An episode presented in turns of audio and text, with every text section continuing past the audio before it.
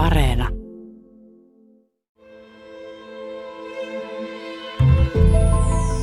Mikä ajoi sinut Venäjälle, Oskar Osala? Pitkä kierros 17-vuotiaaksi asti Vaasassa ja sitten viisi vuotta Pohjois-Amerikassa ja, ja siellä vähän tiet yssäs ja ehkä vähän kadotin, kadotin punaisen langan harjoittelusta ja ehkä myöskin semmoinen elämänhallinta ajo, ajo aika tota, hu- huonoille teille. Ei mitään dramaattista, mutta että peli kärsi ja tuli vähän burnouttia ja ehkä vähän masennusta ja, ja, ja koin, että nyt tarvii maiseman vaihdoksen ja, ja Venäjä on kuitenkin Euroopan kovin sarja ja sain sieltä tarjouksen, niin se oli helppo, helppo tarttua siihen ja, ja sielläkin oli aluksi vaikeaa, mutta, mutta loppujen lopuksi tämä maisemanvaihdos osoittautui erittäin, erittäin hyväksi. Mitä tiesit Venäjästä, kun menit sinne? No aika vähän. Olen tietenkin kuullut pelikavereilta, jotka siellä oli silloin jo, oli muutamia, jotka siellä oli pelannut, niin kuullut tarinoita ja, ja mutta että kuitenkin aika, aika vähän Venäjästä ja paljon oli näitä ennakkoluuloja, mitä, mitä suomalaisilla on, näitä stereotypioita. Ja, ja tota, ne, ne, ne onneksi osoittautui vääräksi pää, pääosin, että, että suomalaisilla on usein aika vahvoja stereotypioita ja ennakkoluuloja Venäjästä ja ne ei kyllä useimmat pidä paikkaansa. No millaista sitten pelaaminen Venäjän maalla oli? Kaiken kaikkiaan olet seitsemän kautta peräti pelannut, eli aika kauan. No, olihan se hienoa, että todella, todella hyvä sarja. Erittäin ammattimaisesti pyöritetty sarja pääsääntöisesti ja se kehittyi koko ajan ja kehittyy edelleen. Ja, ja jääkiekko on kuitenkin heidän suurin laji jalkapallon ohella. Ei paljon parempaa jääkiekkomaata ole kuin Venäjä. Totta kai Suomi, Ruotsi, Kanada on varmaan lähellä, mutta kyllä Venäjä on ihan yhtä kova tai kovempi jääkiekkomaa. Siinä suhteessa, kun venäläinen kiekko sitten poikkeaa suomalaisesta, että se on nimenomaan hyvin kovaa kiekkoa. En mä sanoisi niin, että kyllä venäläinen kiekko taas ehkä enemmän on, enemmän ehkä kunnioitetaan vielä sitä taitoa ja, ja yksilö, taita, yksilötaitoa kuin Suomessa. Et se on nyt ehkä muuttunut viime vuosina, mutta tällä jos katsotaan isoa kuvaa, niin, niin, niin kyllä mä sanon, että se ko- kova jääkiekko on enemmän sitten Kanadassa. No entäpä sitten harjoitukset, millaisia ne olivat? No ne on, ne on raakoja. Venäläinen harjoittelukulttuuri on semmoinen määrä korvaa laadun, että siellä on, siellä on niin selkeästi ymmärretään se, että, että pelaajat pitää pitää niin kuin kiireisinä läpi päivän että harjoitellaan tuntimäärällisesti aivan älyttömän paljon, mutta intensiteetti ja laatu ja keskittyminen ja ehkä jopa se ohjelmointi ja suunnittelu, niin siinä ei aina ole hirveästi järkeä, että enemmän pidetään huoli, että varmasti on tullut määrää tarpeeksi ja pelaajat pysyy kiireisinä. Millaista sitten käytännössä tuo harjoittelu oli siis, että oliko teillä ihan erityisiä paikkoja kiekkohalleissa vai ihan teidät lähetettiin harjoitusleireille vai miten? No joo, eli alkukaudesta oltiin aina harjoitusleireillä ja usein mentiin jonnekin eurooppalaiseen kohteeseen. Mä luulen, että osittain se perustui siihen, että siellä oli parempi ilmanlaatu. Että se oli tämmöinen, haluttiin viedä pelaajat varmaan myös osittain pois perheen luota, koska perhe koettiin häiriötekijäksi Venäjällä ja pois perheen luota ja hyvä ilmanlaatu ja hyvä ruoka ja ne arvosti Saksaa ja, ja eurooppalaiset maat, Sveitsi, Suomi oli tämmöisiä yleisiä kohteita joukkueille ja, ja siellä sitten harjoiteltiin aika lailla aamusta iltaa, että kolme, kolme harjoitusta päivässä oli ihan, ihan varmaan perus sen harjoituskauden aikana keskimääräinen määrä, että – täm, tämmöistä se oli käytännössä, mutta sitten lähempänä kautta sitten tultiin Venäjälle ja alettiin pelaa niitä harjoitusotteluita, kunnes sitten kausi alkoi ja, sitten ne harjoitusmäärät vähän putoaa, tai putoaa paljonkin, mutta että silti keksitään ohjelmaa pitkin päivää. Niin sinä Oskar Rosala pelasit Magnitogorskissa ja sitten pelasit myöskin Uralin länsipuolella Nizhny Kamskissa. Oliko se samantyyppistä pelaamista näissä kaupungeissa? No itse asiassa ei ollut, koska Nisnekamski, eli mun ensimmäinen seura, niin se oli, mulla oli siellä venäläiset valmentajat mun kaikki kolme valmentajaa, ketä mulla siellä oli. Ja, ja se erosi sen takia aika paljon, että ne oli niin kuin, öö, venäläisittäin johdettuja joukkueita. Ja sitten Magnitogorskissa, niin mulla oli ensimmäiset kaksi ja puoli kautta oli Mike Kiinan valmentajana ja viimeiset kaksi ja puoli kautta Ilja Vorobiev, joka on venäläinen, mutta hyvin länsimaistunut ja itse asiassa puoliksi saksalainen. Tämä, mielestäni hän on Saksan kansalaisuus ja puhuu täydellistä englantia ja hyvin, hyvin vahva sekoitus venäläistä ja eurooppalaista ja pohjoisamerikkalaista jääkikulttuuria, niin hänkin johti sitä joukkuetta hirveän, hirveän silleen pohjoisamerikkalaistyylillä, eli hyvin erilaista oli siis Magnitogorskin ja Nisnekamskin öö, vuodet. Entäpä sitten niin, oliko mitään punakoneesta jälkiä? Siellä oli tiukkaa tavaraa, Baasa-leirejä, siellä oltiin pitkiä aikoja ihan jääkiekon parissa. Ne oliko siitä vielä jälkiä? Todella vahvoja. Nisnekamskissa juuri niin oli just tätä Basa, Basa-toimintaa todella paljon. Että siellä käytiin joka päivä, ainakin syömässä, jos ei muuta, ja ja, ja sitten välillä oltiin siellä pitkiä aikoja niin kuin lukkojen takana. Ja justi usein oli niin kuin, että jos hävisi pelin, niin sitten joutui lukkojen taakse. Ja jos voitti pelin, niin sitten sai mennä kotiin yöksi.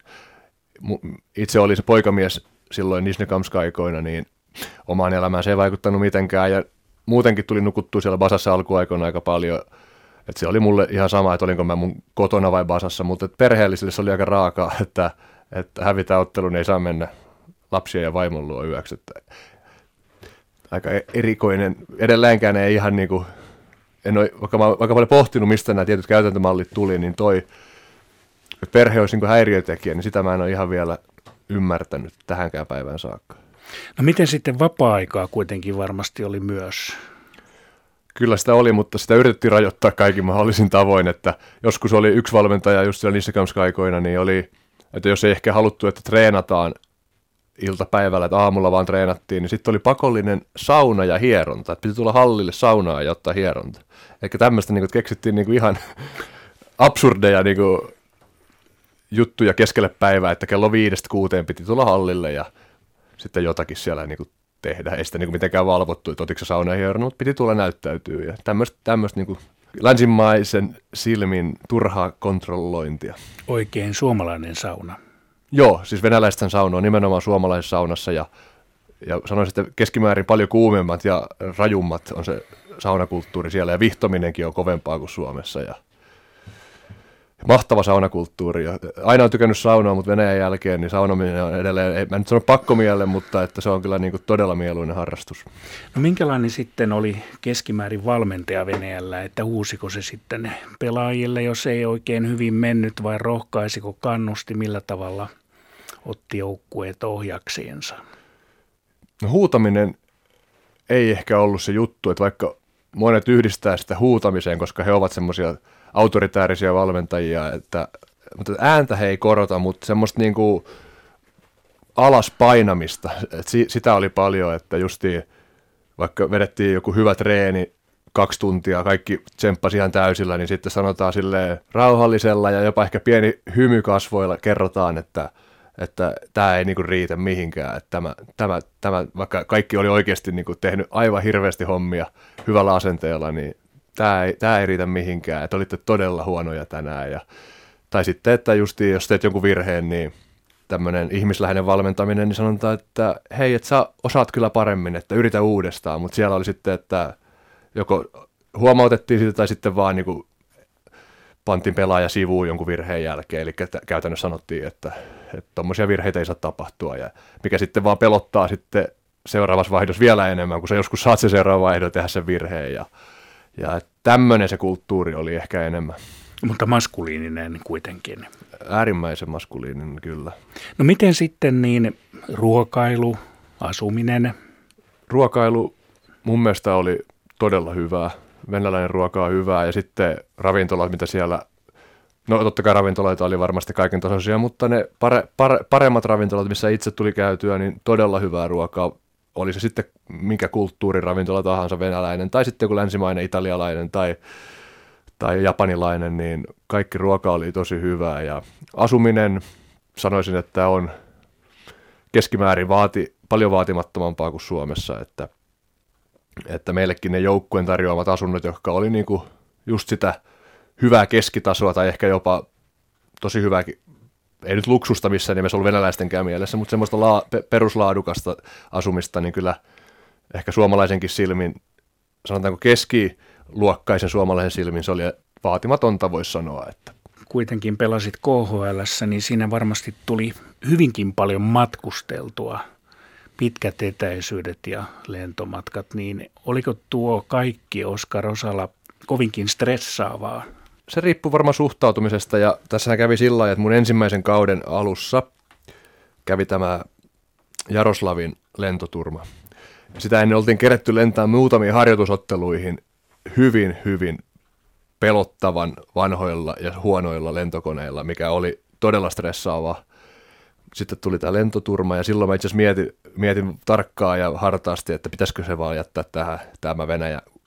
Homma oli muutenkin ollut vaikeaa se alku ja että pitäisikö jättää tämä koko homma tähän ja lähteä Suomeen takaisin. Mutta sitten se lentoturman jälkeen niin nämä lentokoneet parani ja mä nautin sitten koko mun uran niistä muutamasta ensimmäistä reissun jälkeen, niin nautin tosi hyvistä lentokoneista keskimäärin. Muutama huono ko- kokemus oli, että oli vielä semmoinen vähän vanhan puolen tupolle ja lennettiin joku seitsemän tunnin lento jollakin semmoisella, niin ne oli vähän ahdistavia, mutta se, muuten sanotaanko 99 prosenttisesti mun uralla Venäjällä niin lennettiin tosi laadukkailla lentokoneilla. Sanoit, että alku oli hieman vaikeaa. Kyllä joo, ihan ö, monestakin syystä. Kulttuurishokki oli osa, olin, olin turhan kapeakatseinen itse ja sitten kyllä ihan vaan, että se pelin taso oli päässyt romahtamaan, tai ei miten romahtamaan, mutta laskemaan niinä, niinä Amerikan vuosina. Niin pelin taso ja luistelun taso ei riittänyt aluksi ja olin iso, isossa kaukalossa pitkästä aikaa niin todella hukassa. Ja, ja, ja olin kyllä sitten potkuuhan allakin sitten siinä just ennen kuin se käännekohta sitten tuli. Ja sitten tuli käännekohta. Kyllä joo, että yksi loukkaantuminen, että joskus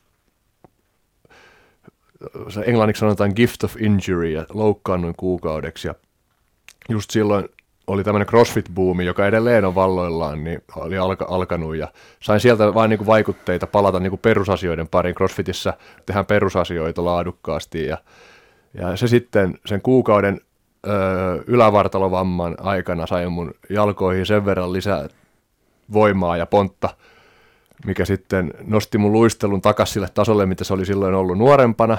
Ja mä sain, sitten vielä valmentaja sattui vaihtuu sen mun loukkaantumisen aikana, ja tämä uusi valmentaja päätti antaa mulle ma- mahdollisuuden kakkosketjussa, kun tämä edellinen valmentaja oli vähän jo niin kuin, menettänyt toivonsa mun suhteen, ja, ja sitten uusi valmentaja, uusi mahdollisuus, pikkusen enemmän räjähtävyyttä jaloissa ja siitä lähti aivan todella kova loppukausi henkilökohtaisesti ja kahden vuoden jatkosopimus tarjottiin sitten siinä ennen kuin kausi kerkesi loppua. Kerro venäläisestä lääkintähuollosta. Se on kyllä aikamoinen. Se on hyvin erilainen kulttuuri kuin, kuin Suomessa, että tiede, vaikka se on lääketiede, niin, niin Venäjällä se tiede lääketiede ei niin kuin päivity ihan samalla tavalla kuin länsimaissa, että siellä on hyvin, hyvin vanha, vanhaa, ensinnäkin ihan lääketieteessä on vanhaa, vanhoja toimintatapoja, plus että sitten vielä uskotaan kiinalaiseen lääketieteeseen, joka tietystä syystä ei ole länsimaisessa lääketieteessä lääketiedettä, koska se ei päivitä itseään, eli uskotaan tämmöisiin kaikenlaisiin yrtteihin ja rohtoihin ja, ja, ja tämmöiseen, mikä on niin kuin oikea lääketiede on jo todennut, että ne ei ole placeboa tehokkaampia metodeja. Et paljon tämmöistä niin kuin uskomushoitoa ja turhan päiväsyyksiä ja vitamiineja ja kaikenlaista turhaa. Sielläkin keskitytään paljon niin kuin tämmöiseen tur, turhanpäiväisyyksiin ja se, se olennainen välillä, välillä jää sivuun ja siksi usein länsimaiset ja venäläisetkin pelaajat, niin se on, se on jännä juttu, aika paradoksaalista, niin kun tulee joku vakava loukkaantuminen, niin ne leikataan ja hoidetaan Suomessa tai Saksassa tai Sveitsissä. Ei sentään poppamiehiä ollut siellä. Meillä kävi tuolla Magnitogorskissa, kävi muutaman kerran kaudessa semmoinen just joku shamaani tai poppamies, tai meillä oli muuten shamaani erikseen, ja sitten oli tämmöinen poppamies, joka kävi välillä, joka teki jotakin tämmöistä kansanparannusta, niin kuin ihan aivan absurdeja juttuja teki. Niin kuin ei mitään siis, se ei ollut mitään hierontaa eikä mitään, se vaan niin kuin jotakin vähän ko- kosketteli ja kokeili jostakin ja teki jotakin ihan ihme juttuja ja sitten se niin kuin piti auttaa johonkin terveyteen. Se oli niin kuin täysin uskomushoitoa. Joo, no sekin, se oli myös jännä, että, melkein niin kuin pahin juttu, mitä valvottiin ja mitä lääkärit valvo, oli se, että kukaan ei mene märillä hiuksilla ilman pipoa ulos, vaikka se oli niin kuin viiden metrin matka hallin ovelta bussiin esimerkiksi. Jos mä kävelin ilman pipoa, niin aina, vaikka ne tiesivät, että niin kuin ärsyttääkseen heitä, niin ne tuli huomauttaa siitä. Me oltiin niin kuin hyvää pataa, että se ei ollut semmoista niin kuin ilkikurista, vaan nimenomaan veljellistä, mutta silti ne, niin kuin, ne, ne, ne lääkärit piti sitä niin kuin ylivoimaisesti niin kuin vaarallisimpana, mitä urheilija voi tehdä, on mennä märillä hiuksilla hetkeksikään kylmään ilmaan. Niin. Mutta sitten kuitenkin venäläiset kättelevät paljon. Joo, ja edelleen kättelevät. Nyt korona-aikana olen kuullut, että joka aamu kät- organisaatiossa kaikki kättelee kaikki joka aamu. Mutta jos on asunut Basassa tai samassa hotellissa, niin silloin ei kätellä. Et se on, se on myös joku tämmöinen perususkomusjuttu. Että. Miten sitten joukkuepelaajat keskenään, niin tulivat toimeen? Olikin sitten suomalaisilla omaa, omaa toimintaa, Oskar Osala?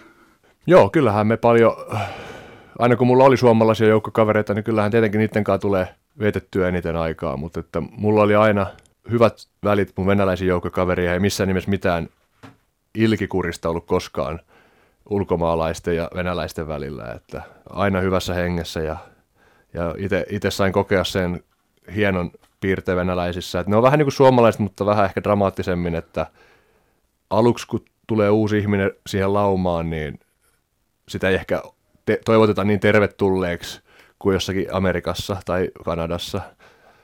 Kanadassahan otetaan tosi lämpimästi aina vastaan kaikki uudet ihmiset. Mutta Venäjällä se on vähän kylmempi se vastaanotto, mutta sitten kun ne on sua tarkkailu, joku tarkkailee sua viikon, joku kuukauden ja ehkä jonkun pahimmillaan meni kolme kolme, kolmisen vuotta ennen kuin joku selkeästi niin kuin hyväksyy sut.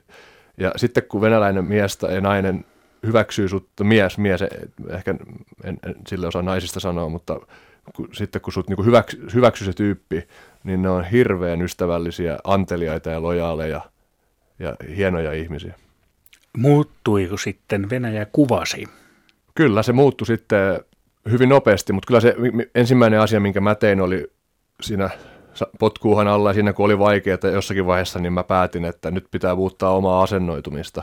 Että mulla meni hirveästi energiaa aluksi siihen, kun mä ajattelin, että miksi me tehdään näin, tämä on turhaa, tämä on niin kuin täysin turhaa, tämä on, tämä on todella turhaa. Niin kuin tämmöinen ajatusprosessi oli aluksi, joka, joka kulutti, kulutti hirveästi. Ja, ja sitten kun mä käänsin sen, että tämä on Venäjä, tämä on vanha kulttuuri, älä yritä muuttaa sitä, vaan tee kuten sanotaan ja sitten teet lisäksi sen, mitä itse tarvit, on se sitten treeni tai on se sitten mikä asia tahansa, niin, niin, niin sen jälkeen se muutos alkoi ja sitten varmaan ne, nekin huomasi sen ja hyväksy sitten mut ja niistä tuli kivempiä mulle ja siitä varmaan lähti semmoinen positiivinen lumipalloefekti.